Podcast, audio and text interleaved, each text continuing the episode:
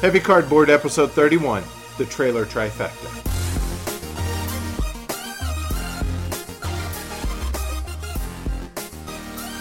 Coming to you from the home of the best damn board game podcast, Denver, Colorado. Welcome to Heavy Cardboard, where we talk medium and heavy strategy board games, war games, 18xx, and other related topics in the board gaming hobby. We're your hosts. I'm Edward. This is Tony. So we'll start off how to contact us because God knows we love hearing from you guys. Twitter at Heavy Cardboard, Facebook Heavy Cardboard, email we love reading your email contact at heavycardboard.com, YouTube Heavy Cardboard Vids, website heavycardboard.com, and last and certainly not least, our BGG Guild. It's number 2044. There's lots of chat going on in the guild. Y'all should come check it out. Agreed. Finally, uh, Hardy, thank you for the two iTunes reviews that were left for us uh, since the last episode. RWE and Urkid, I think it is. Um, they made my day on the respective days that they were left. So big thank you for that. That was that was really cool to read, and it just puts more eyes on the show, which in the end only helps you guys. So thanks a lot for that. Another big thank you as well to Velma and Company at Game Surplus for their wonderful sponsorship of Heavy Cardboard. They are definitely terrific folks with an awesome inventory of games. Give them a check. www.gamesurplus.com is their website. You can reach them at games at gamesurplus.com. Tell them Heavy Cardboard sent you. And as always, feel free to email them if you don't see something in stock. Likely they'll be able to hunt it down. So thanks a lot to Amos and Velma. Edward, sir. Yes. I am. Uh, I'm really looking forward to uh, recording this episode tonight. It's a little bit different. We're doing three games, all trailers, no main feature. Was going to be four. It was, but we uh, we decided to uh, postpone Triumph and Tragedy one episode. Reason being is we think that it very well may be a feature, Right. depending on whether or not it gets here in time Right. and whether or not you like the game. But Yeah, I haven't played it yet. I think it's amazing. I, I so it's either going to be a trailer for next episode or hopefully a, the feature Could be the for feature, next, sure. for next episode. So it, like you said, originally was going to be four. Now it's going to be three trailers. We can start uh, paying off on that the promise of our intro where we talk about war games. That, that one's kind of a war game, right? It's not. No, it's- it's not quite there. It doesn't have to be a war game, Right, But it's it's, a- it- it's getting towards that. It's a political game first, block war game second. So there's that. Right on. So yeah, uh, I guess we should mention we're recording this on Wednesday. Normally we record on the Monday before we release on a Thursday, but between my work schedule and the crazy drama going on with with your family and stuff, Whoa. it's it's been Makes it sound like I got all kind of nutbags. no, no, no, no, no, not at all. my, my Medical father, stuff, My father-in-law's ill. Yeah, right? And so just it's been Crazy drama. it, well, no, I, That, I- that's my sister. Well, so it's just it, it, things have been a bit wonky. I guess is a good way to put it. The last couple weeks for Yeah. us. Um, so yeah, the, so hopefully this this gets out on time and it's good. Hope you guys enjoy it. Right on. So how is it September already? Yeah, here you do. Um, this is nuts. It's the fastest year I remember, but I'm worried that now that I'm 40, they're only going to get faster. So tell me, yeah, you know, I got ten on you. They get faster. that sucks. um, so kind of on that whole family drama, but not on your side, on mine, medical wise. Um, I think I mentioned it before, but Amanda suffers from chronic migraines, and she got her first set of 31 Botox injections uh, last week. Um, they all around her forehead and the base of her neck, and all this crazy because apparently it really is supposed to work. Well, early returns are that yeah, it's really working. I mean, Huh, she that's would go she would she went from on average I'd say 20 to 25 headaches and migraines a month to she's had two since she's had that and they it's knocked the edge off of them. So early cool. returns are good and, and hopefully hopefully it's a it's a long-term solution for because man, she's been miserable especially the last 6 7 months or so it's only gotten worse. So that's that's cool. Right on. Um on a positive note, Well, that one was positive too. well, yeah, yeah, yeah, but migraines and all that. But football is back tomorrow or today because when this Oh. releases, it'll be college football at Back least. next week. All right, go Ducks. In the meantime, Go right. Broncos. Uh, yeah, I know you're a- you're a college head. Oh, I, I enjoy fo- pro as well, Sure. but yeah, college starts this week, pro next week. So it's just that just tells me the cooler weather is coming. Yeah. and, man. like we've said it before, fall in Colorado is amazing. No, it isn't. Wait, no, we like these people. Oh. Remember, we right. want them to come play games with us. Please move here. Um, so that Xbox One I mentioned last episode, Yeah. yeah, still in the box. Haven't gotten oh, to it. That's Been the box part. Yeah, right.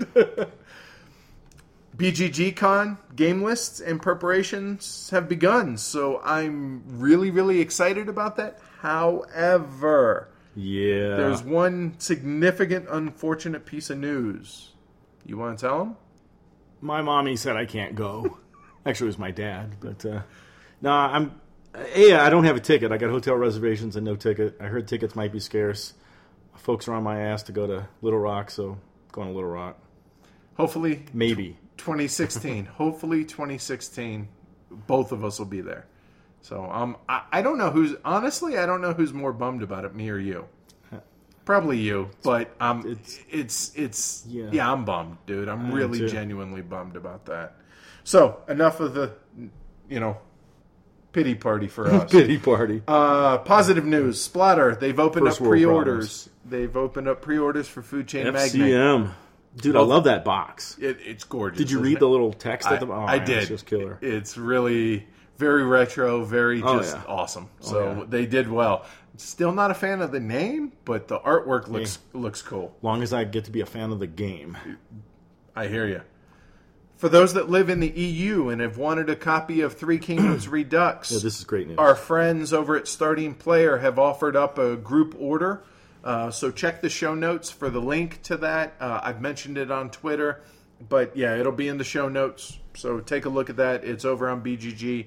Something like they have to get a group of at least 100 orders, but everybody across the entire EU counts as one order. So there's that. It's a terrific game. We've covered it. Go back in, In the archives. November? Go back in the archives yeah. and check it out if you need some convincing. Yeah, it's it's it's a, to, for me. It was the runner-up for Game of the Year last year. Fantastic. really good. So to pay for all the Essen games that we plan on getting, and honestly to make room for them, we're having a massive auction of games over on BGG. Uh, we'll also link it in the show notes. Take a look if you're so inclined. There's, I think I counted. I have upwards of 40 games I'm putting in. You're Um, putting in. I have my list here. I'll give you before I leave, and it's probably around forty or so as well. Okay, so Some- yeah, it's going to to be going to be a massive list. So hopefully you guys find something you like. And uh, big weekend of gaming coming up, maybe. Yeah, depending on the father-in-law Which thing. th- I, this I, just came. I may get to play today. zero to two days this weekend. Right, and I'll planning on doing all four unless you need me for something. Then Thank you. uh, drop it uh, at the drop of a hat. I'll be there. You know that. I do. Uh, let's see what else. Preliminary plans are starting to come together for HeavyCon 2016. Yay! And wait, already? Seriously? uh, I ask again. Where's 2015 gone, man? This has been nuts. As long as it goes. Uh, all right, last thing. All right. Um, I finally found, thanks to Ryan, or his name's Tricky Blue Mage over on Twitter. He's from the Cardboard Republic. He kind of walked me through how to change the settings on our RSS feed so that the description doesn't cut off, so that it gets everything on there when when you guys go and download it and stuff. So if you if that's not fixed, let us know. Otherwise, yay! Sorry it took so long to figure that out. But yeah, hopefully that uh, people start or stop uh, stop complaining to us about that. So sorry about that. All right, sir. So have you acquired anything at all since our last episode? I have acquired two things. Okay. Um, a big one and a little one. I know what the big one is. big I one? don't know what the little one is. The little one is uh, Praetor. So uh, today, before all the medical stuff ha- happened, I uh, went to my local LGS just to get out, get out of the office. You know, it's been a it's been a hell of a week, even though it's been a half of a week, right? Right. And uh, on their used shelf, they had Praetor there for twenty nine bucks in fantastic shape. So I'm like, all right. The wife said she likes it and would like a copy, so I got her the copy of Praetor. Because you you asked if I had a copy and could you borrow Yeah, it? yeah. Uh, You Which know, we'll I- talk about it Yeah, more here in a I- little bit. But I don't get to watch videos at work. I get to listen to videos while I'm uh, typing and such. And so I was listening to Rahdo run through it, and I was like, "Oh, this might be kind of interesting." Borrowed your copy, played it a couple times, really dug it. cool. I'm I'm excited because that means it's one less game I have to learn. Yeah, it's fun worker placement. Cool. Wait, if we get gaming in this weekend with you, then maybe Yes. maybe get that play. You bet. You bet. Cool. We will allow Robin to beat us. And that is so true. she is a master I thought I of a her. certain range of weight of game Yeah, don't know. that she just can't be beat. It's Wacky. Yeah. Uh, and I got 1831, Right. which is you know a monster 18xx game. It's like for those of you old enough to know what a phone book is, imagine two of them stacked together, that's that's how big the box is. It's massive. So is it kind of like 18OE size or a little bit smaller than It's not as tall. Okay. But, but it's it- it's but bigger, It's, right? close like that. Yeah, it's Okay. giant like that, and there's a lot of neat stuff. I think um, it's to me, it looks like it combines some of the uh, track laying is very very important, but it also has some of the financial trickery, like something like 1817 has. So that that's what has me interested in there, like multiple size companies and and uh, variable start size on the companies too, preferred stock, common stock, mergers, rail yards as well as stations, so different kinds of trains and hostile takeovers and double track. Yeah, that double track, uh, that like just look cool. I, I've never seen that. Me in neither. Yeah. So that was that, that's cool. Lots of things to try. How about you? Well, uh, Yeah. one last thing on Yes. 1831 is the original printing of that only had 26 copies ever made Oh yeah, by the designer. Like, like He- Carl like handmade them or something. yeah, and they were labeled A through Z. Right. Well, uh, an old friend of ours, Chuck, his dad was one of the original originators of the Puffing Billy. Right. He actually has one of those original Oh, no way. 26 copies, so that's pretty cool. I'm excited That's that awesome. they're reprinting this so that the rest of us peons can get copies. It's two hundred and fifty bucks plus freight. And by us, It I mean sucks you. to buy that. I just hope it's worth it because if it's good, then we'll play it. I'm curious. Yeah. Do you know if it has any like smaller scenarios like OE has? You know, to where it's not just a once or twice a year event type Um, game or anything, What's crazy is the gameplay is ten, but it's which is mind boggling. yeah. I don't. me. You know the the write up says that really if you're playing ten, you're gonna. Some people are just investors, really. Which you know? kind of is exciting, but might be a little. Hey, they can play another game in between turns. But the game the game scales. So like there's like if you're playing with three players, you, you use these this many companies. You're playing with five, you use this many. companies. Okay, so it's right. kind of a scaling aspect built in. Okay, cool. I only stickered enough for five or less. Jesus, man, that took forever. That's awesome. What have you acquired, buddy? Um, it's funny when I was going through and doing all my prep for the show. I asked Amanda. I, I came out of my office. I was like, "Hey, babe, did we get anything this episode?" and she's like, "No, I don't think so." And I was like, "Ah, damn it! Yeah, there was. It was a math trade. Oh, We got our copy of Masters of Venice. Ironically, we actually uh, had matched up with one of our uh, listeners. So uh, thanks a lot, Tater, for uh, Masters of Venice. Right it's in good shape. So thanks. Cool Appreciate game. it. That's that's the only thing I've acquired was the math trade. it's funny it. when I was doing my prep, I said to my wife, "Did I buy anything besides 1831?" and she's like, "I don't think so." Right. So, it's too funny. But yeah, Uh, it, it's funny uh, with the auction stuff. There's so many holes now over here, Uh, dude, yeah. I'm so excited. Like, oh, there's room, and Amanda's excited that that shelf over there Clear that that normally off. is super cluttered will be cleared off in time for the weekend. So yay!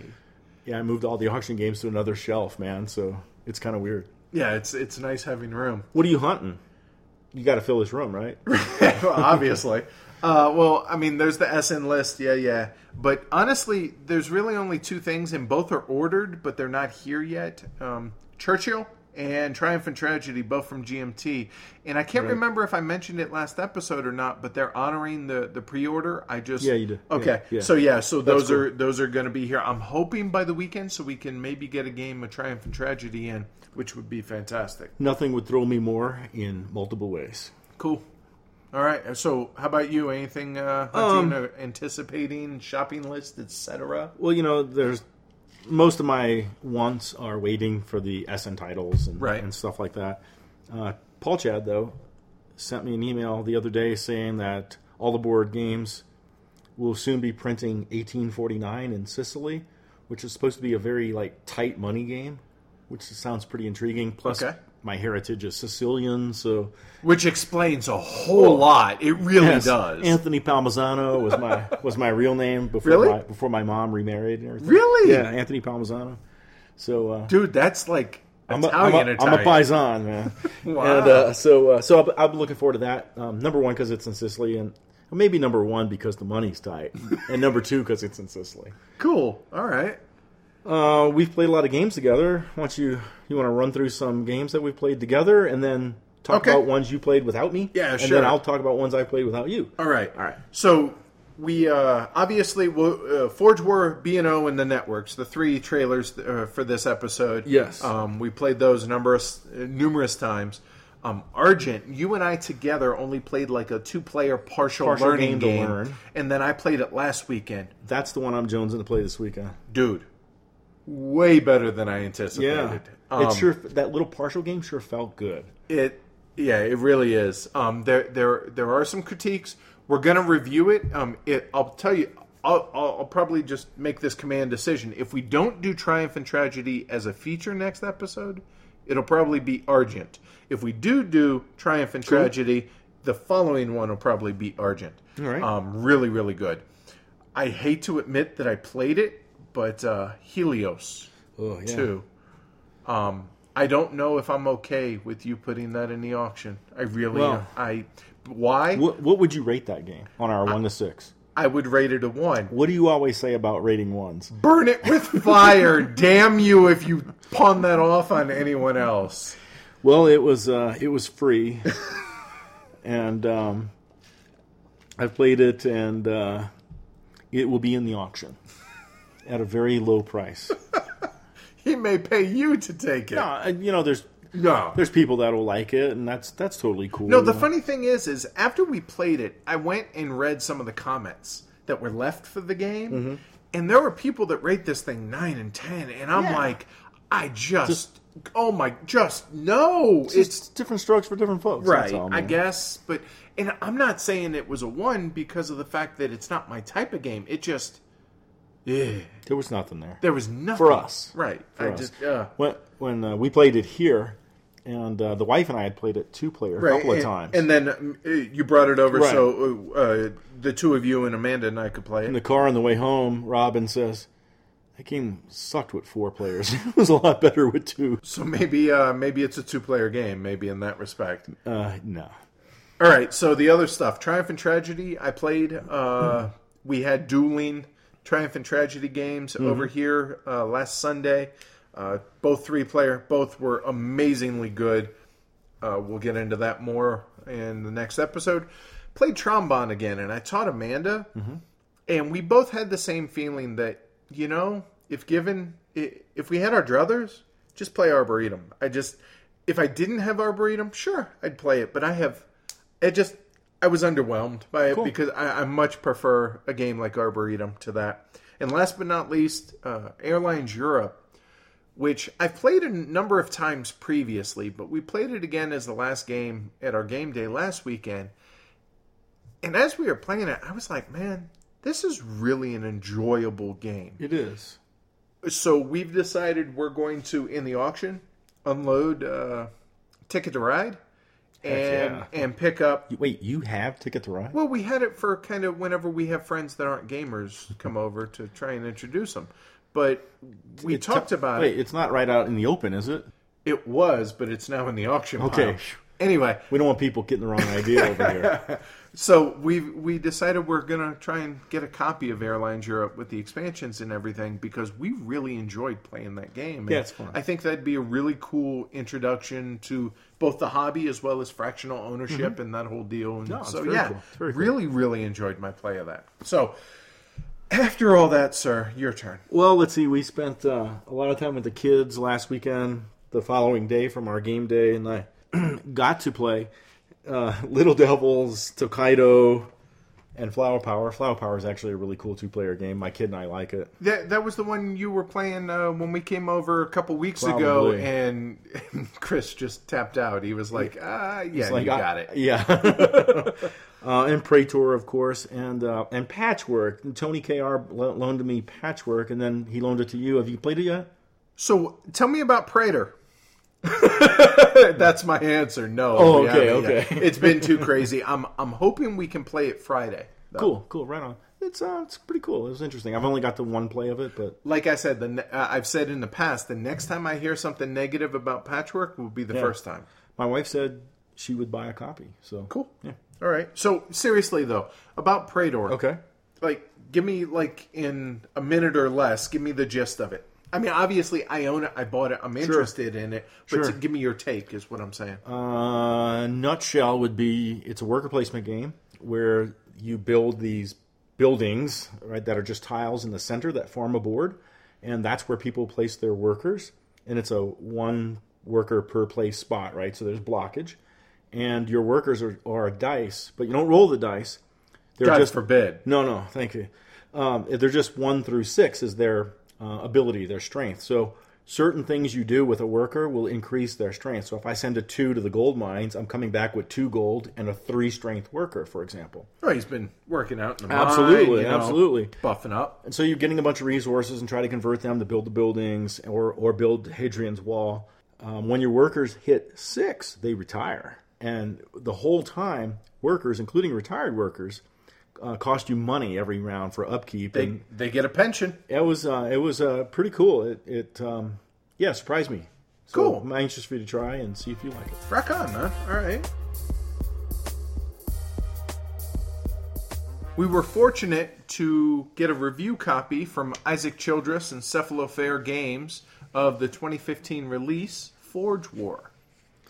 Yes, and uh, Edward, when when you first asked me about reviewing Forge War, I thought you were out of your mind, man. Yeah, I know. You you you I texted you and I was like, "Hey, I'm going to Yeah. I'm going to touch base with Isaac about this." And you were like, "Wait, what?" What? I like the the title of the game just like invokes these thoughts of and impressions of Ameritrash or American thematic games. And I am I just imagine like ridiculous little dwarf and goblin miniatures and rolling polyhedral dice with weird symbols on them and crap like that, but like don't don't let the name fool you. This this is a Euro game with a thematic name, I believe. I'm still waiting for an apology that you would think that I would I, I would I would contact a publisher about a game like that for us to review on the show. Really? Come on, man. Well, it's kind of the thing I'd let my agent handle normally, but since I don't have one, I apologize. All sir. right, thank you. That's all I'm saying. All right. I will not doubt your heavy cardboardness again. All right.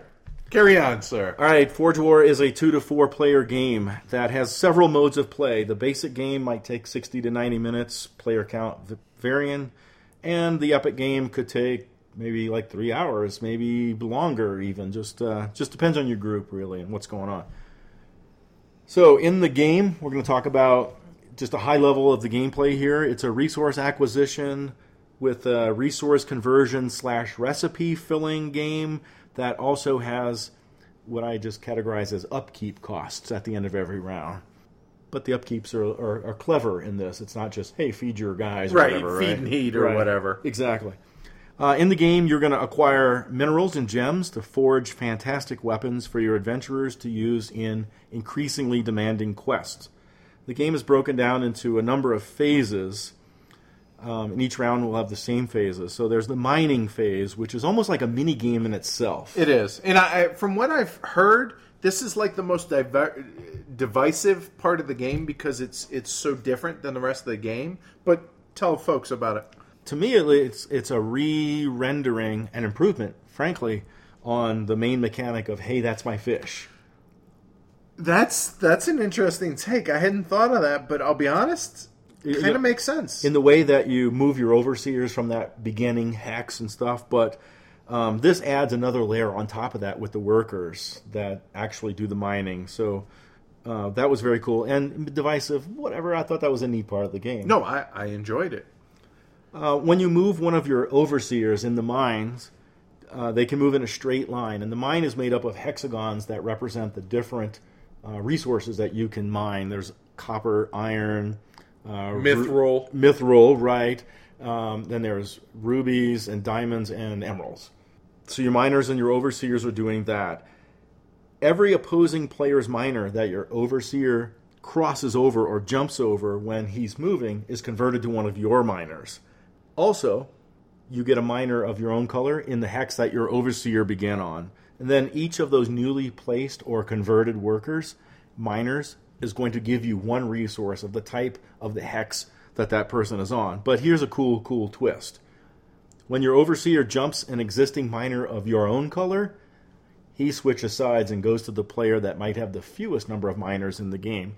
And so, by virtue of your move, and it might be advantageous for you to go ahead and do that, even though that person's going to get some resource because you're going to get more than that potentially.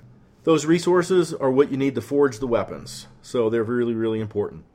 Now, the next phase is the market phase, where you have one, count them, one worker to uh, choose a market action with. So choose carefully. Some of the market actions are one person only, so it's first come, first serve worker placement blockage. Some of the market actions can support as many players as want to go there. And there are a lot of different spots in which you can go, and with only one worker, as as usual in most games, there's going to be, you know, hey, this one time, could I just place four workers? right. Paul Chad. right. Let's see. The actions will they include various things like buying a recipe to forge weapons. The weapons are represented on cards that cost you money to basically acquire the knowledge of how to build that, that weapon because it's going to be a unique weapon that only you can build. And it also shows you what resources you need to build that weapon and what its uh, power value is later on in the quest. Other things are, are just uh, like market cards and rule breakers and bonuses, one time bonuses, recurring bonuses, hire new adventurers, etc. After the market, everyone's going to hit the quest phase. And you can buy a quest, which is a card, for zero to two gold pieces.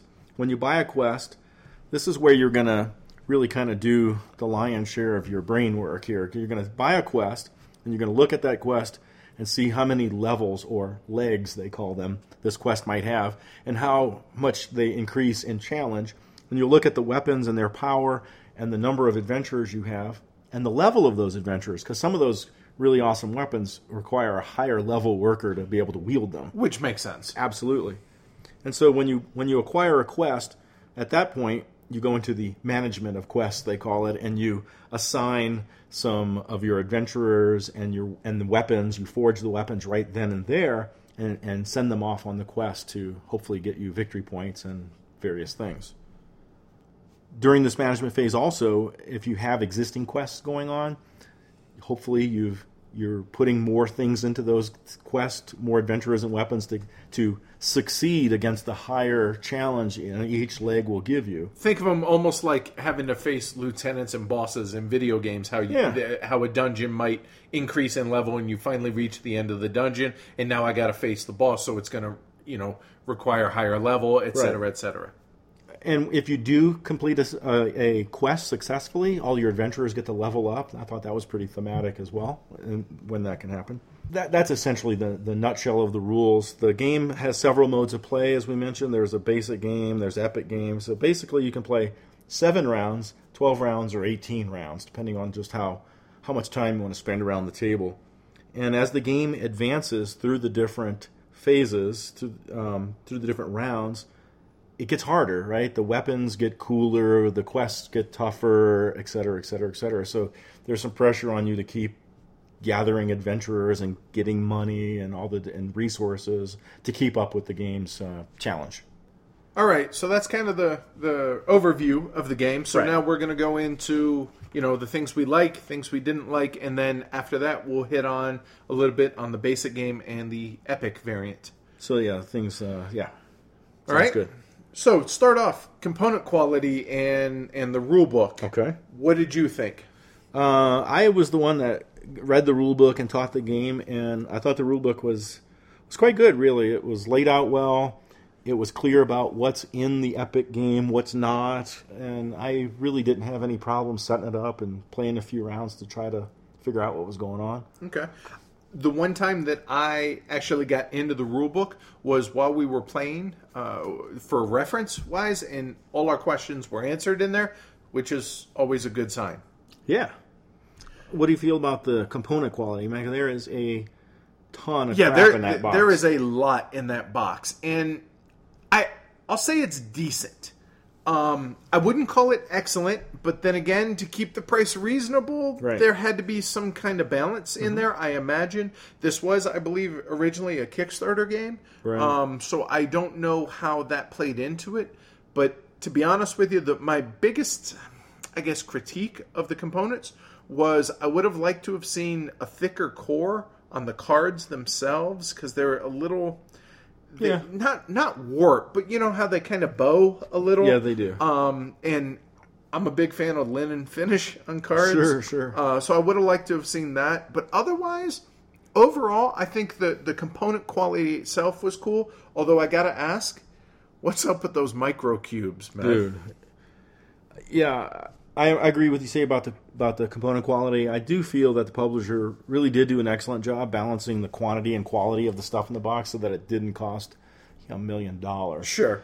But yeah, it could have cost another extra dollar and have slightly bigger. Those quest tracking cubes are like three sixteenths tops. They are inch, yeah. like um, Tony Kr. He said they were too small to even be considered a choking hazard. They're the smallest cubes anybody's ever seen, and they use them for the quest tracking on the card. So I understand why they did it. Yeah, But yeah. dude, I mean, I'm 6'2", 240. I have big hands. Those little tiny cubes, yeah, I don't know about that. I will say, I love the overseer slash slave driver meeples and their mustaches and whips He's got that like are on a there.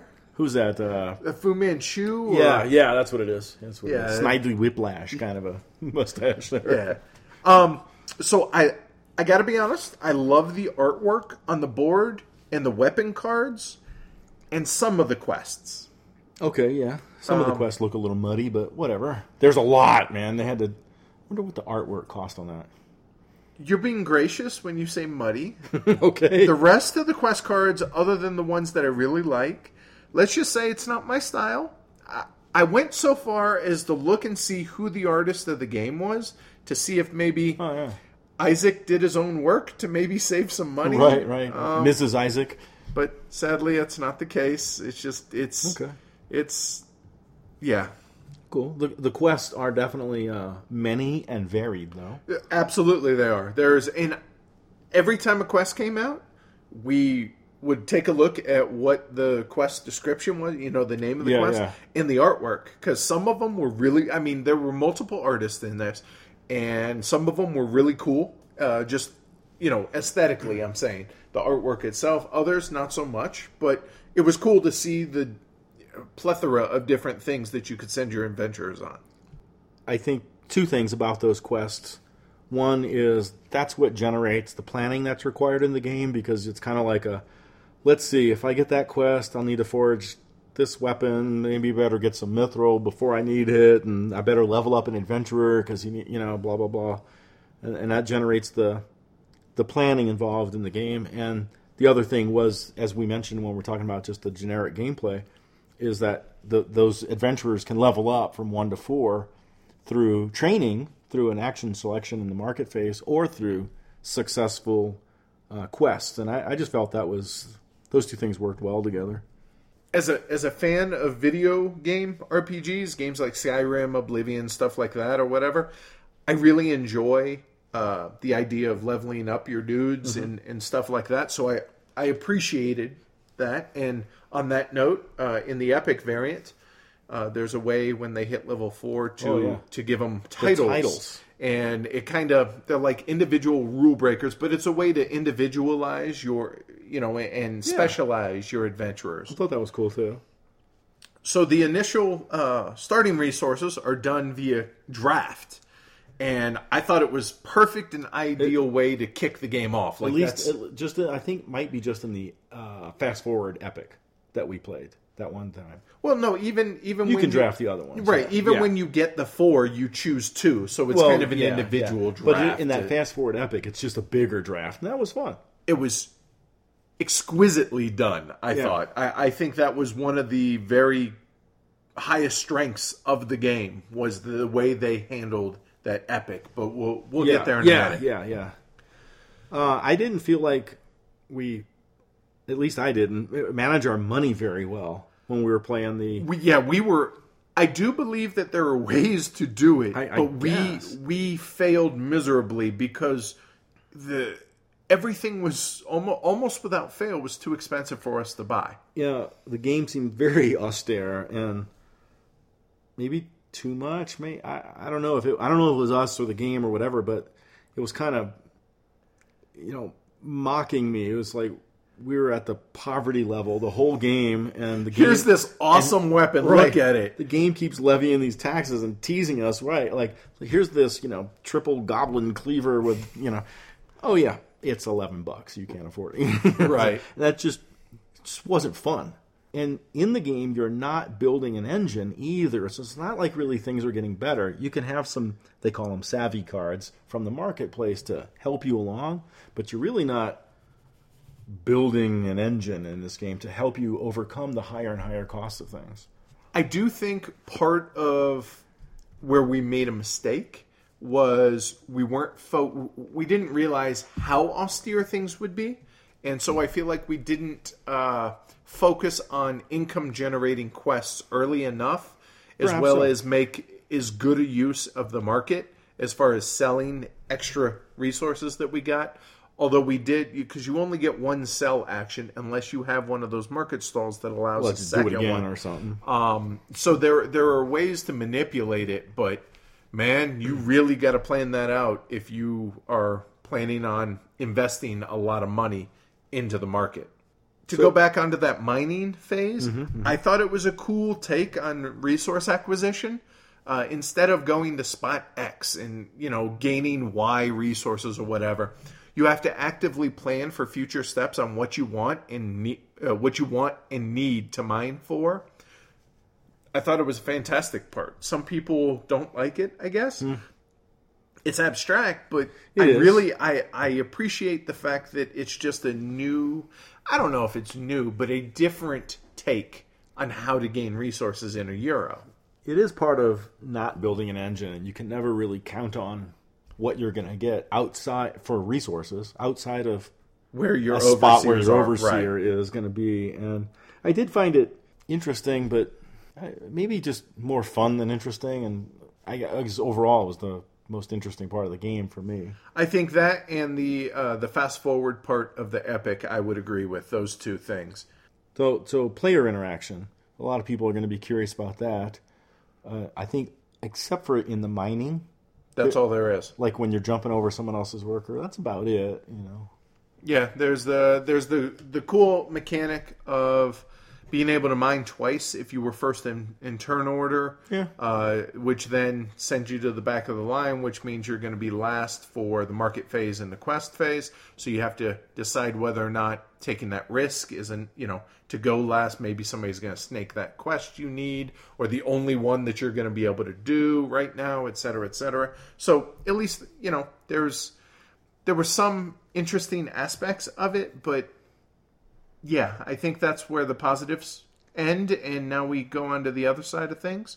Yeah, regarding the quest, for example, for me, uh, th- I mentioned they really do drive the planning and they drive your action, but there's really very little excitement, if any, to doing that. I feel like I'm just perfunctorily placing stockpile stuff against the quest, like I'm doing a math equation. And I found um, a quote from a BGGI casual guy that I think really kind of nailed it for me.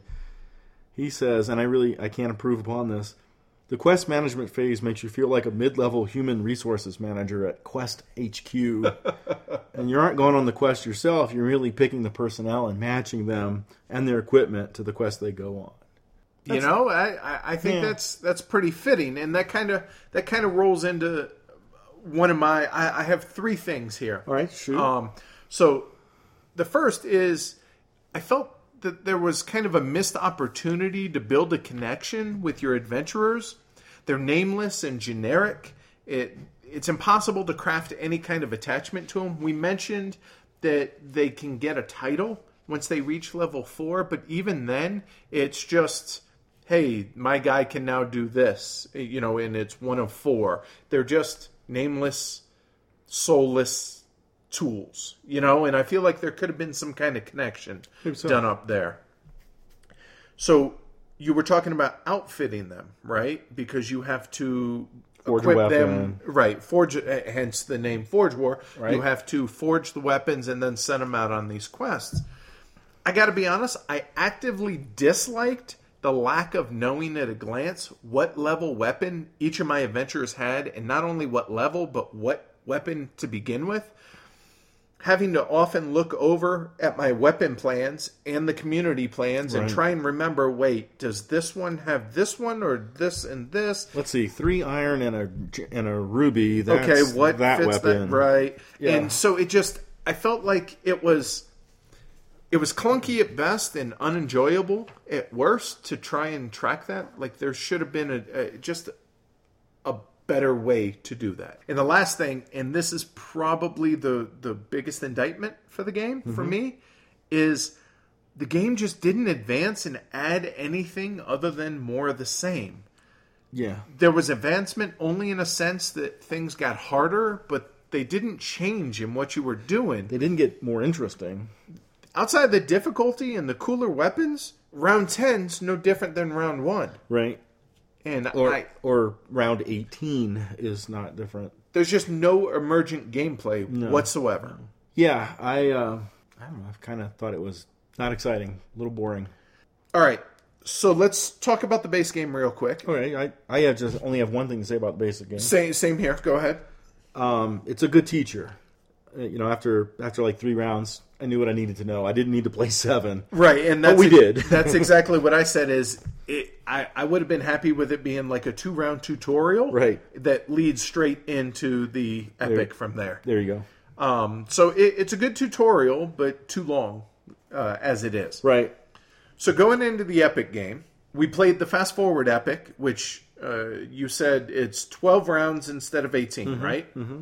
The draft of the cards at the beginning of the fast forward epic, fantastic. Yeah, it was well. Honestly, I think that if there's a way for other Mm. games to implement that, I think that's this is a model Yeah. for a way to do it. That was very well done. Yeah, it, it, it took a third of the game and turned it in like that, and all of a sudden, okay, your guys are upgraded and you're you're ready to take on the the, the bigger adventure. I would play Forge War the resource drafting game. I just I felt like the epic game was just a longer version of the basic game. More of the really. same. Just, yeah, too long and just rinse Yeah. and repeat, Yeah, right? Just just didn't strike a chord with me at all. I yeah, and, In, and in spite of, I mean, I can see and appreciate some of the cool features of it. Just the execution did not work with me. I think everybody that played that would agree with that. Mm-hmm. Uh, Paul, Chad, Amanda, it, we're like we're there were some cool things there, but it just it just didn't all come together for any of us. So, uh, summary? All right. So I appreciate the effort to blend Euro mechanics with a Ameritrash theme into kind of a Eurotrash game, and I and I mean that in a good way. But I really feel like it ended up being an opportunity lost on what could have been a really cool thematic game that brings both sides of the hobby together. There are definitely some interesting aspects, but in the end, it just just fell flat for me. You? Well, uh, as a longtime fantasy role player back in the high school years and a little bit beyond, I really, really wanted this game to be a winner for, for me personally. And as I was reading the rules, I, I was like, man, am I do I have this holy grail in my hand here? This planning heavy, luckless Euro economic dungeon adventure? And as with so many games, actual gameplay can and does differ on the table from what it seems like in your head, you know, while you're reading the rules. And this game did that for me. It didn't. It did not. It was not that holy grail I was hoping it would be from the rules. Now this game is going to be definitely considered heavy for a lot of people, I believe, because because of the increasing demand of the quests and the planning needed to keep them going, and the austerity of the game uh, in providing both resources and actions. It will be heavy for some folks. It wasn't really, you know, heavy for us, and the things just didn't come together enough in a in an interesting enough manner. And the game kind of feels like a tweener. It wants to look and act like a Euro game and taste like a thematic game, perhaps.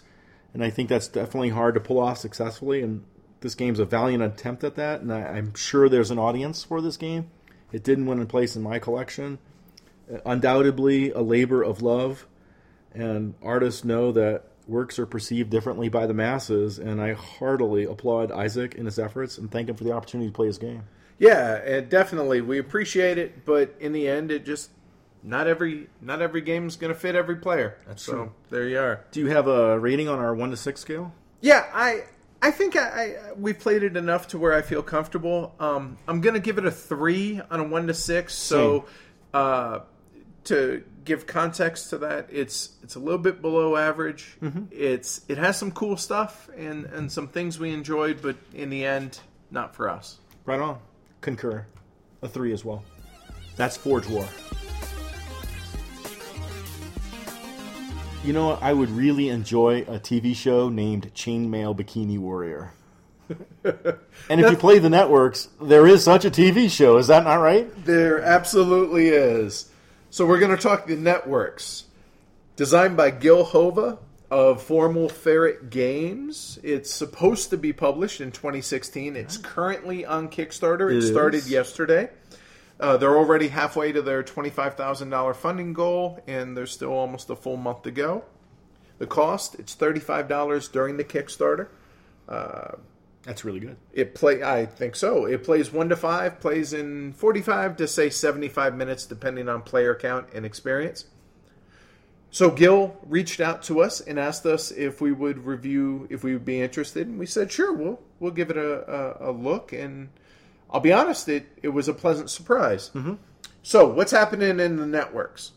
The networks is a card game where the players are TV network executives that have to develop shows of different genres, hire stars for those shows, and finally acquire advertising to further help round out your show lineup. Based on those shows, actors, and commercials, players will get various amounts of viewers, which count as victory points, as well as money to help pay for everything. On top of that, you have to make sure the that you have you have to hire the right actors for the shows that you plan on acquiring, or at least hope to acquire, Right. as well as place the shows in their ideal time slot to maximize viewership. Whomever is the best at juggling all those things and does the best job as a network executive after five seasons will win the game. So, what's cool about the game? First off, it's a fun theme and it's really well implemented. Uh, we had a near final prototype, so not all the graphics were there, but the components were really solid. Uh, I thought the rules were quite clear, even if they weren't in their final form, and the player aids on the player boards were, were useful and easy to use. So, kind of going with that fun theme, game has a lot of laughs. Lots of laughs. Uh, Gil obviously had fun with the show names. Uh, some of my personal favorites, okay, fire. Is since folks know I'm a big fan of cooking and such. Cooking for your gerbil, Nice. I used to have a gerbil. uh, grilling with milk. uh, those are great, but also don't forget let's pickle, Let's pickle. I had that one. and finally the biannual county bubble wrap popping tournament. Nice. Good stuff. Well, as mentioned, I like bikini chain oh chainmail bikini warrior. Well, who doesn't? At least, liked- at least the first season was First good. season was good. I liked uh, get to know your colon. Monday Night Foosball. But you know the actor names are pretty cool too. Like uh, they don't really put a name on them; they just summarize the actor. So, kind of like a broad Yeah. generalization. like always dies in everything or seductive foreign star. You know, so I, I, yeah, we we chuckled a lot when we were playing. We did. Uh, so I thought it had pretty quick, pretty smooth gameplay. You could tell that there was an emphasis on playtesting on this because everything just flowed and hummed along. Very little downtime. Yeah, I agree with that.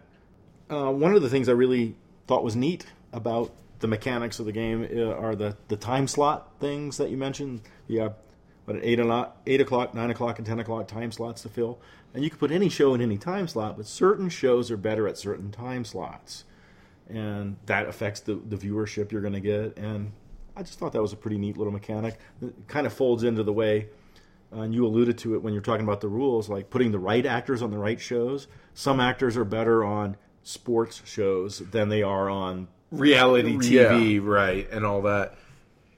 I like how shows degrade over time. Yeah. like they they may get an initial strong showing, and it's possible that even in season two they get even better. A little bump. Right, but after that, they start tapering off and viewership decreases, and so it causes you to have to always be on the lookout for you know the latest greatest shows for those respective time slots because you're always trying to try and match up the show with the time slot. Yeah, and, and the and the viewership that results, that's the scoring. And so, you know, looking at the genre, the lifespan of the show, the cost of uh, acquiring and developing the show, as well as the requirements that might be appropriate for an actor and or an advertisement, those things are all important factors in the viewership and the time slot. And, and again, the cards just work nicely together. They do. So speaking of the cards, there's lots going on even in the base game. Uh, like our our first play uh, played just the base game, and we didn't even touch on the advanced cards. Right. So I mean, it's going to be good. You know, given it's a light medium weight for the game, so it's going to be kind of a good mix between good for those new to the hobby, but also an enjoyable romp for experienced gamers with the advanced uh, cards. Sure. And there's also some interactive play cards if you want to add a little like take that action. Hey, I'm gonna steal that actor. Exactly. I, I, I actually had a, a light dusting of Screwage when it comes Light dusting. uh, when it comes to turn order and the priority of acquiring shows and the actors and all Cool. that. I dig that um, passing. When you pass, and you can do it at any point. Sure. Um, I forget the actual phrase for the end of the term. drop and something, but drop in budget. is something like that.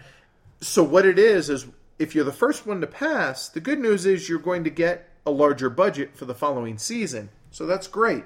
However, a, you're limiting the actions that you took this round because maybe you didn't do as much as you could. eh, You just wanted to make sure that you passed because you were desperate for money. But also, the other players can continue taking actions as long as they have the money and wherewithal to do so.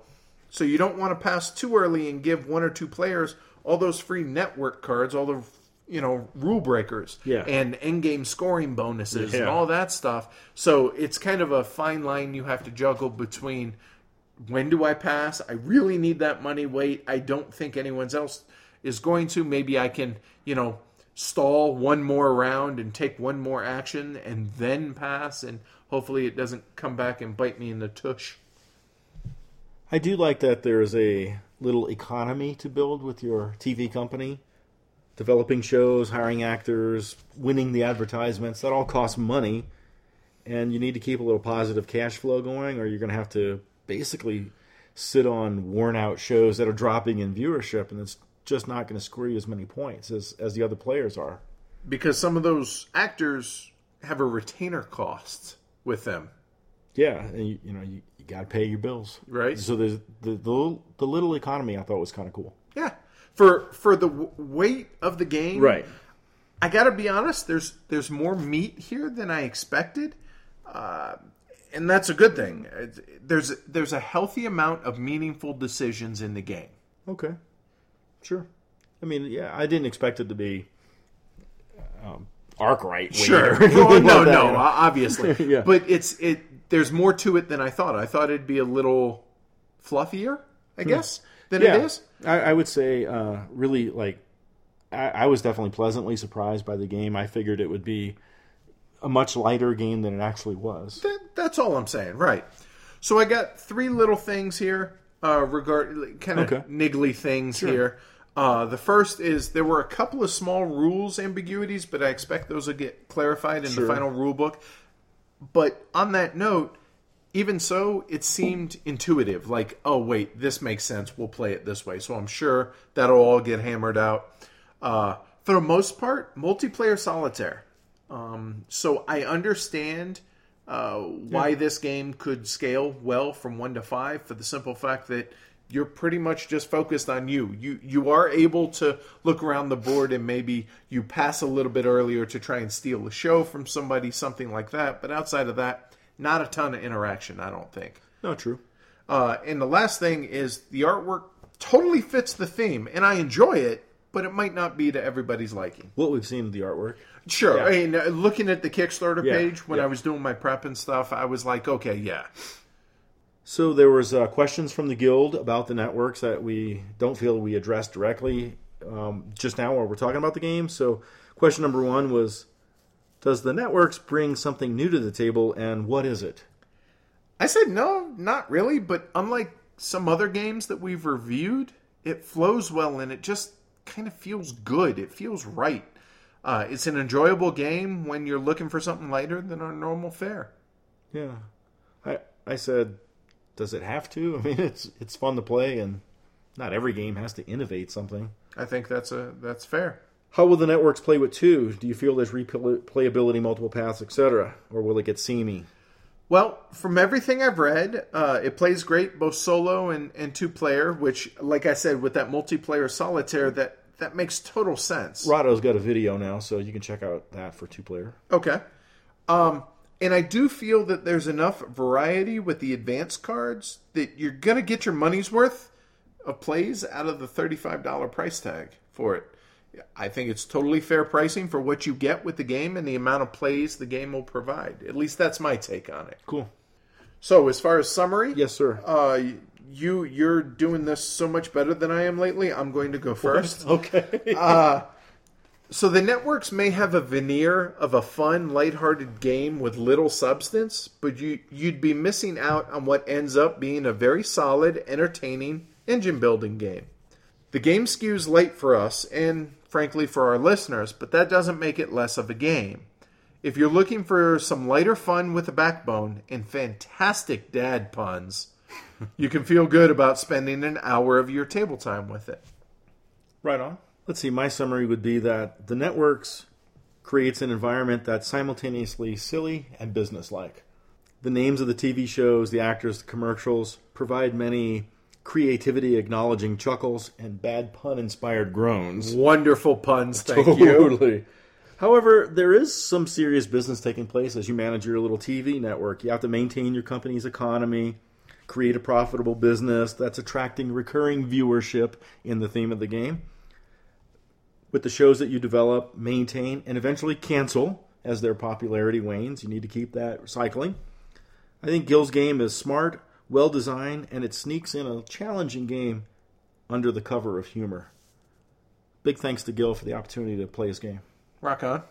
Rating on our 1 to 6 scale, I, I think that, um, like you mentioned, the game is probably light and lighthearted for a lot of heavy cardboarders. Um, but I do think it's worth considering, like maybe when a casual group wants to take it up a notch. Yeah, and, uh, I, I, think that's that's a pretty good take. And, and for that reason, and, and the funness of the gameplay and everything, I, I, I put a four on it. I, I did as well. I think it's it's it's enjoyable, and it's something that I'm going to consider backing. I'm not I'm not going to say that flat out I'm going to get a copy for mm-hmm. sure. Um, but I'm going to give it a, a, legitimate, you know, thought on whether or not I'm going to. Right on. Um, so yeah, that's that's the networks.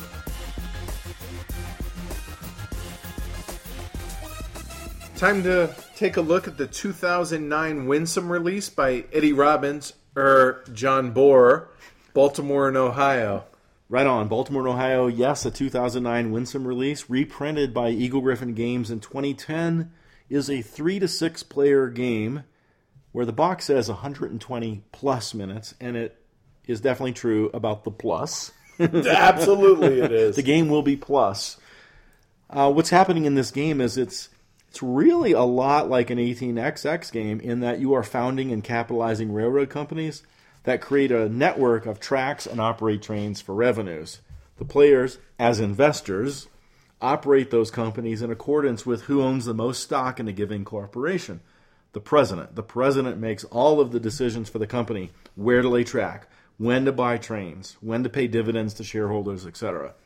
The game is going to run from tech level 1 to tech level 6, and this tech level represents the efficiency of the trains that are available as well as how much track can be laid by the company and some other things too about how many railroads can occupy a city or service a city and things like that. This also abstractly measures the passage of the decades as the game progresses. The game is segmented into one stock round and two operating rounds. Oh, they call them market rounds and business rounds, but they're really ORs and SRs. And stock rounds, yeah. right? Yeah. So in a stock round, players are going to buy and sell stock and found new companies, and the ownership of a company could change during this time as well. In the operating rounds, companies are going to build track, buy trains, run trains, sell trains, And, and the revenue is either going to be held in the company to build future tracks and buy trains, etc., or going to be paid out to the shareholders in accordance with their ownership percentage. Often, holding the revenue will depress your stock value, while paying the revenues will cause your stock value to increase. And one of the uh, neat things about that mechanism is a lot of times that up or down price in your stock value is dependent upon whether or not your company made more net revenue this operating round than the previous. I think which a, is unique. I, I haven't encountered. I think that's a winsome thing. Must be because uh, I, I haven't encountered that in an 18xx up to this point. So using cubes as track, the companies connect various cities to their network, and the cities are worth a varying amount of income to the company and this income can fluctuate as the decades or tech level rolls by, and it's natural that some cities are going to decrease import in importance as well as others will increase. Which is historically yeah, accurate. Absolutely. At the end of the game, your cash on hand and the value of your investment portfolio is your score. The wealthiest player is the winner. B&O in a nutshell. Let's talk about uh, some of the things we enjoy about B&O. Number one for me is what we just talked about. Like part of the mechanic that ter- determines if your company stock price is going to go up or down depends not just on whether or not you're paying dividends or withholding, but also that your company made more net revenue this round than last round. I really think that's that's fantastic, and I'd love to see if there are there any 18xx games that have that mechanic in them. And if not, I wonder if it's a viable thing. Maybe because because that that earning pressure is a real force in this game. I think absolutely. On to piggyback on that and kind of to go hand in hand with that is trains don't rust but they do become a drag on your company and can end up costing you more than they actually make in right. income. That's their and, pressure. And so you can sell them, but the question is, do I sell them or are they making me are they more viable to me in the company or out of the company? And that's where that whole net yeah. profit is going to come in. Is am I making more with this train or not? If I'm not, then it's time to.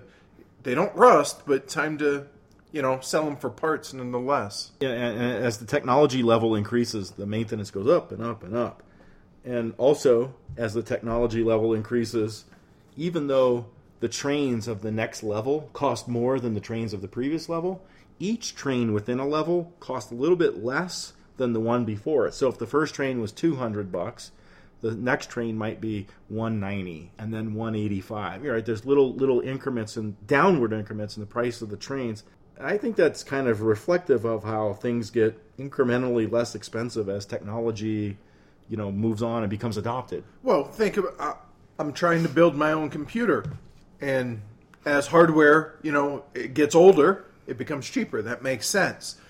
On that note in a lot of 18xx games the last non-permanent trains kind of called the poison pill, and this eliminates that in a sense that it incentivizes players to constantly be looking to improve their technology and not fear the last train of a certain level, right? Because it's so much cheaper than the first train was, etc. And that's also a tool to push the game and cause some maintenance costs to rise, i.e., rot the trains, not rust the trains right. on, on your opponents by okay, it's a little less to buy this one. I'm going to buy it, and then maybe I can buy the next one as well and put some pressure on my opponents. There's asymmetric companies, and yeah. the the main thing is the number of cubes or the number of track tiles or their cubes, right? Uh, to lay out there, and certain companies are only going to be so big, right? And it's, I mean, there's one that I think has five cubes, yeah, and that's it, and some have you know upwards of 18 20 whatever right right so I I dig a asymmetry. Yeah. And and this has it in spades. Even those little ones could be good earners. This game has capitalism in it. There's no cert limits or oh. ownership limits. I mean, no communism. no right? communism right. here. Uh, yeah, if you can earn all ten shares of something, great. Might not be the best thing though. Might not, but that's my decision to make. Because there's no incentive to anybody else help you build that. Sure, don't let or, me get it all. right. I, I think that um, this is potentially a fantastic 18xx training game for a game that isn't an 18xx game. It's it does have the track laying and the tokening abstracted, So that takes a lot of nitty gritty out of what you're trying to teach newbies. Takes a lot of the fiddliness, kind Yeah. of. Yeah. It's got all of the stock ownership stuff of um, of basic 18xx games. It's got some sensible stock market mechanics that someone can grasp, and that's a great uh, gateway into the stock market mechanics of other games that may be uh, crazier or, or cooler. It's got a training level train rush. Frankly, the rules are are simple, and it provides the I feel anyway a, a deep learning environment that's not just a kiddie pool. I'll buy that. I, I I didn't have it as eloquent as you did, but that was my last point on the positives. Okay. Uh, as far as What do you, what don't you enjoy? Well, there, I will say one thing that, at least for me personally, and I think pretty much all of us felt this way about it, is for those who enjoy 18xx games, for what this game provides, I'd rather just play an 18xx game. Agreed. If the game played in, say, half the time that it does, then it would fill a niche. But as it is, I'd rather just play an 18xx game. Yeah. But that's coming from 18xx game players as Right. opposed to coming at it from the other direction, which if you haven't played one, in that case, then yeah, I think this would be, fa- then it's not a negative. You know what I mean? Yeah, I, I think the length is can go a little long for being so close to an 18xx without being an 18xx, and that 18xxers may just want to play an 18xx game. Right. Um, but I do I do think the length because it's long can contribute to the learning, you know, the patience testing of people that think they're interested in 18xx games. Uh, yeah, it, it like you said, it has a lot of the aspects of an 18xx. They're present without a lot of the fiddliness. So, some questions from the guild uh, that we haven't been touched on yet. Yes, sir. Uh, that our guild members have asked. So here we go. If you hadn't played an 18xx, would you feel differently about Baltimore and Ohio? I think I would. I said absolutely. Understand that when I say it plays too long, that's only with our background of 18xx games. If you look at it in a vacuum, it's perfectly acceptable in what it provides within the playtime, if that makes sense. Yeah. Yeah, I would just rather play eight hours of 18xx than four hours of B&O.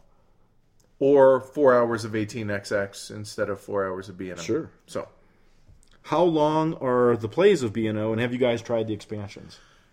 uh, 45 minutes a player, give or take a little bit. Um, I and agree with that. And uh, no, I, I have not played any of the expansions. I have the expansions. I have not played with them. Okay. Uh, if you were going to rank something like 18xx, B&O, Steam, Winsome Games, where would B&O fall? I would go 18xx, various Winsome games, B&O. I'd leave Steam off the list, and uh, I'd probably put Age of Steam in there somewhere, probably in with those Winsomes. It's Winsome. Right. I I'm pretty much the exact same. I'd say 18xx, then probably some of the Winsomes Right. and Age of Steam. Right, some of and the Winsomes. Then the rest of the Winsome, and then B&O probably at the back of the line. Yeah. But again, that's coming from our background Right. of having played numerous 18xx games now. It would be higher on our list if we hadn't. Right. It- yeah, I, I think that's coming through. As self-proclaimed auction fans, how does B&O stack up against Winsome games that you've played that have auctions? Uh, probably middle of the pack at best. Uh, Irish Gauge, Southern Rails, Trans Siberian, all would be higher on my list, as well as the actual 18xx games like 1879. Uh, all those would be higher than B&O. Although the one thing that I really, really, really like about B&O is something that we've already touched on, which is the way the the main driving force to increase your the value of your of your stock is by not only paying out dividends but increasing the net Yeah. gain every operating round or in order to be able to increase your your revenues. I said that um, I don't think B&O has to stack up against auction games because it's not an auction game. It's a stock, you know. Yeah, you no, know, it's yeah, not an yeah. auction game. It's a totally different game. So I, I don't, I don't get the the auction game thing there. But in my twisted idea of the pantheon of winsome games that I've played, I like those auction games more than I like B and O. Right, like you mentioned, them Irish Gauge, KP, etc. Right. So Ah, Kansas Pacific. I forgot about Yeah. that. Not Southern uh, Rails, Yeah, but yeah, yeah. Kansas Pacific, right. So, uh, summary and rating for B&O, you or me? Oh, you're going to want to go first on this one. You don't want to follow me. Oh, my. All right. Uh, B&O, I think, is about as close to playing an 18XX game you're going to get without playing an 18XX game. Maybe I should have gone first. It's got the strong flavor of the depth and the current of 18XX titles without some of the details that many noobs might consider fiddly about 18XX games. And it provides a thoughtful experience that, in my opinion, is chock full of surges and lulls in the pace of the game as the players struggle to increase company revenues, improve their stock prices, keep their companies capitalized, and keep up with the train push or push them yourself, and invest in the right mix of stocks to win the game. Although I'd rather play a full fledged 18xx game than I would B&O, this game still has a place in my collection as a serious teaching instrument for those that feel they want to explore the 18xx space. My rating's a four. I think it's a very, very good and challenging game whose majority value for me is a teaching instrument. I would give it a five if I wasn't an 18xx junkie. okay, cool. You, sir. For this not being an 18xx game, this is as close as I've played to one without it being one. B&O, while it's its own animal with the way the value of companies increase among other things, shares enough similarities to 18xx to be used as an enjoyable, interesting teaching tool for those looking to get into 18xx games. That's not to say that it doesn't stand on its own. It does. However, if you've already sampled the wares that the 18xx Mistress offers, you very well may find yourself having wished you'd just gone ahead and gone down that street instead. Wow. Mistress. I have it as a four. Uh, the, I recommend it. However, I would probably rate it a three hmm. if you're an 18xx veteran. Interesting. Uh, let me ask you this. Let me throw a, a random question at you. Okay. I have not played Poseidon. Poseidon is often couched as a 18xx training game. Poseidon or B&O? B&O. But keep in mind, I really dislike Poseidon. I really in, d- did not enjoy it because I was told this is an 18xx game. Right. And so I went into it thinking that, and I'm sure it's a fine game if you if you had a different mindset than I had with it. Gotcha. Um, but personally, this has a lot more of the feel of an 18xx as well as the terminology Right, right. uh, than Poseidon. So if I were to recommend one or the other specifically, if I had to choose one of those two, it'd be B and O far and away. Cool. That's Baltimore and Ohio.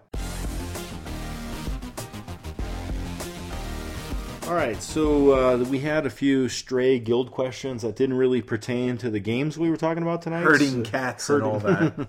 So we want to cover those on the way out of tonight's episode. So um, let me ask you first, sir. all right. Which publisher should we keep an eye on? And by publisher, you mean plural. So here we go. I mean, publishers. There The- are the obvious- Wait a minute. Wait a minute. The author said publisher. I think it was misprinted. I don't think so. There are I think it obvious. means singular. Hush, will you let me answer? there are obvious ones: Splotter, GMT, Spielworxx. But then there's What's Your Game and Mercury Games.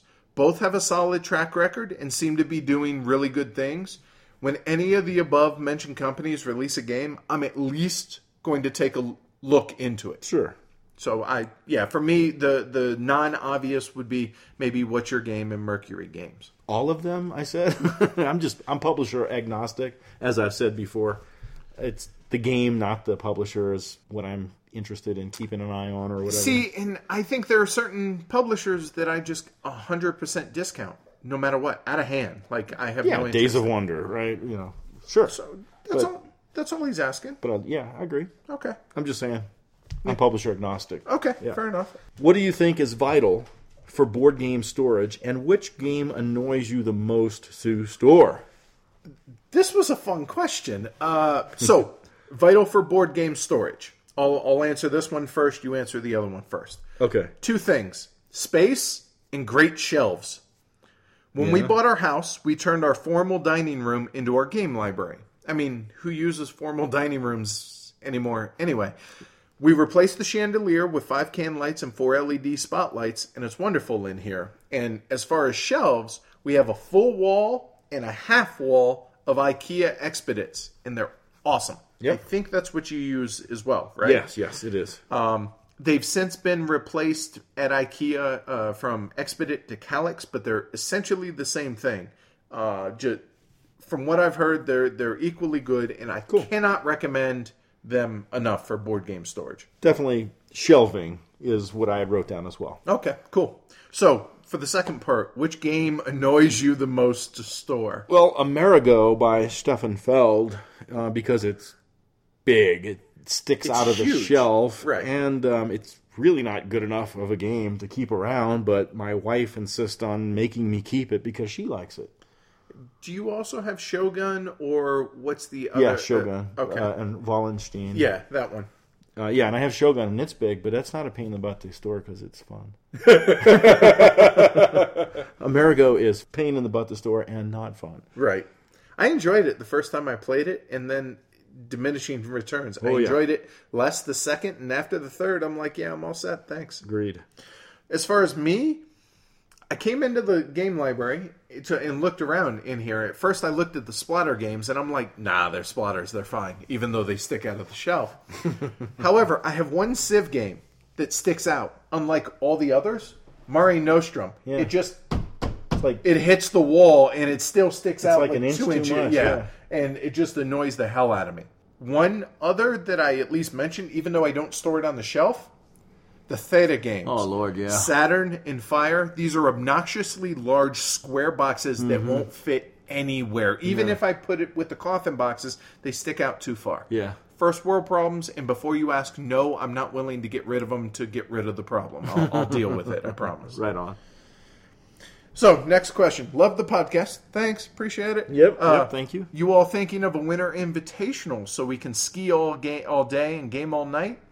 I said thanks.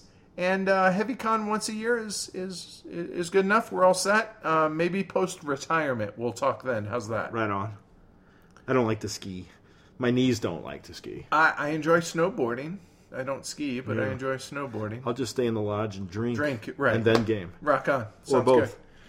So there were a number of other uh, triumph and tragedy questions that we're going to postpone Yes, until next episode. Some good ones, too. Uh, there were, uh, except there was one specific one uh, pertaining to Triumph and Tragedy from All right. German Mike. yes. He says, "What day will we play this at BGG Con?" and I said, "I'm unsure which day, but I assure you, we will play this there." Right on. Okay, good sir. On the way out of here, why don't you uh, remind people how to contact Heavy Cardboard, please? Hit us up on Twitter. We love hearing from you guys at Heavy Cardboard or email us. That works too. Contact at heavycardboard.com. Our website, heavycardboard.com. Facebook, Heavy Cardboard. Last but not least, BGG Guild number 2044. Come join us. We have almost 400 people. We'd love to have about. 400 more. Sure, we'll go with that. 4,000 more. Right, that'd be better. There you go. Cool thing is, the conversation is 90% started, at least 90% started by membership, not by us. Yeah, which is nice because Yeah, it, awesome. it, it wasn't like that at the beginning, but Right. now it is. So, and I assure you, we read everything that's posted in there, even if we don't always comment on it. Yeah, I don't always feel a need to comment back on comments from the re- the episode because, I mean, you know, We've Was- covered it, unless right. people have other questions. right, then sure, yeah. It's But my- yeah, we're active opinion, in there your as opinion, well. It's Yeah. awesome. So uh, the sponsorship of Heavy Cardboard is once again by Game Surplus. We encourage you guys to check out their website at www.gamesurplus.com. Drop Velma an email, games at gamesurplus.com. Tell them Heavy Cardboard sent you. They can definitely find uh, games for you if there's something that's not in their inventory, and they have an amazing inventory as well, and they're fantastic folks.